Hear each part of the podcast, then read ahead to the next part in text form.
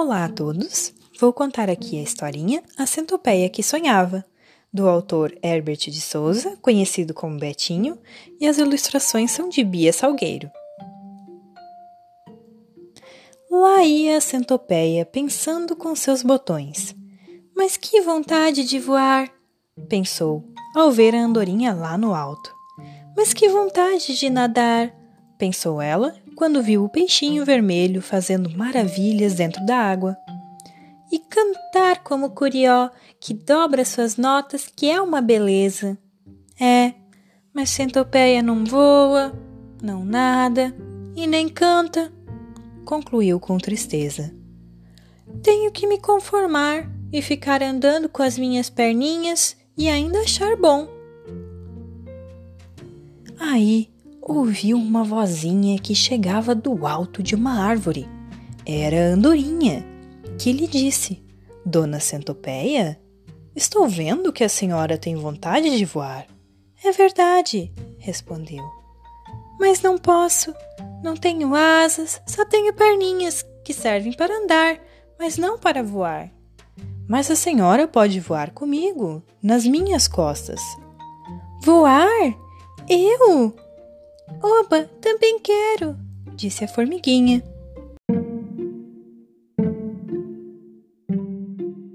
Será mesmo que posso realizar esse sonho?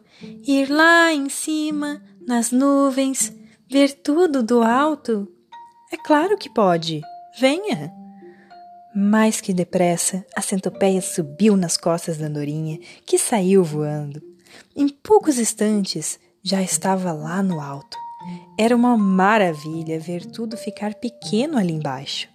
Como o mundo era grande lá de cima, e bonito, azul, e com um ventinho gostoso que ela sentia. Nem teve medo de tão animada que ela ficou com essa experiência. Devo ser a primeira centopeia do mundo a voar, pensou ela com as suas perninhas. Vamos descer, dona Andorinha, é emoção demais. E desceram. Quando quiser voar de novo, é só falar, disse a Andorinha e sumiu no céu como um raio. Voar foi possível, pensou a centopeia. Mas nadar não tem jeito.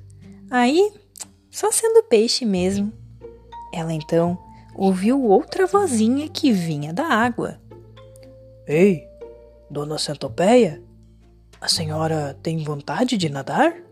Ir lá no fundo e descobrir um outro mundo colorido? Mas como, seu peixinho? Será possível? Não vou morrer afogada? Não, disse o peixinho. A senhora sobe nas minhas costas, se agarra direitinho e prende a respiração por uns minutos. Boca fechada e olhos bem abertos. Vai dar certo. E deu mesmo. A centopeia subiu nas costas do peixinho, prendeu a respiração e foi outra maravilha.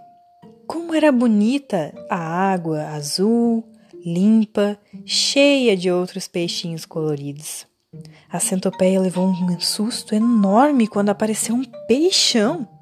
E se ele pensar que eu sou uma minhoca? Mas não pensou. Nadar era uma maravilha. A vida debaixo da água é outra coisa, mas só para quem consegue prender a respiração por bastante tempo. E ela já estava aflita para subir. E subiram. Obrigada, seu peixinho. Foi uma beleza. Quando quiser nadar de novo, é só falar disse o peixinho. Mas eu tenho outra surpresa para a senhora. O peixinho pegou uma conchinha, amarrou um barbante bem fininho e disse: Suba, dona Centopeia, vamos correr por cima da água. E saiu nadando, puxando a centopeia a uma velocidade incrível. Foi o máximo. É, a coisa estava ficando boa. Ela, uma simples centopeia, já havia voado e nadado, e não tinha nem asas e nem mesmo era um peixe. Mas cantar como Curió, isso sim que não podia nem deveria haver jeito. Não tinha voz, não sabia produzir uma melodia. Mas de novo, a centopeia ouviu uma voz, que dessa vez vinha lá do alto de uma laranjeira. Era o Curió, que dizia: Olha, dona Centopeia, cantar a gente aprende. Tem gente que sabe educar a voz e canta que é uma beleza. Mas eu tenho uma coisa melhor do que cantar: é tocar uma flautinha. Como pode isso, seu Curió? Eu faço uma flauta de bambu bem feitinha. Ensino as notas para a senhora e aí podemos tocar e cantar juntos. Essa eu nem acredito. Mas vai acreditar. E o Curió fez uma flautinha com um som muito doce e bonito. A centopeia ficou tão entusiasmada com as aulas que aprendeu logo logo.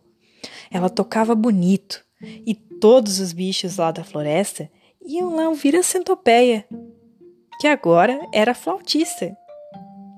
A centopeia agora tinha um último desejo. Ela queria pular de galho em galho lá no alto das árvores da floresta. Mas como? Se ela não conseguia nem dar uns saltinhos aqui na terra? Foi quando chegou um macaco, com um riso bem esperto nos lábios. Se a senhora quiser saltar, é só subir aqui nas minhas costas e se segurar bem. Claro que quero! Vai ser muito divertido ir saltando por aí de galho em galho. E foi uma algazarra o macaco pulando, gritando e rindo, com a centopeia agarradinha nas suas costas. Parecia um circo, e o macaco era um mestre no salto. A noite foi chegando e a centopeia estava muito feliz com todas as aventuras daquele dia. De repente, ela se deu conta do que havia acontecido. Ela não sabia que tinha tantos amigos na floresta e que tudo que ela não conseguia fazer sozinha, ela podia fazer com a ajuda dos outros bichos. Podia voar sem ser pássaro, nadar sem ser peixe, cantar sem ter voz e pular sem ter pernas e braços de macaco. Quem tem esses amigos pode tudo, concluiu ela. Juntos vamos muito longe.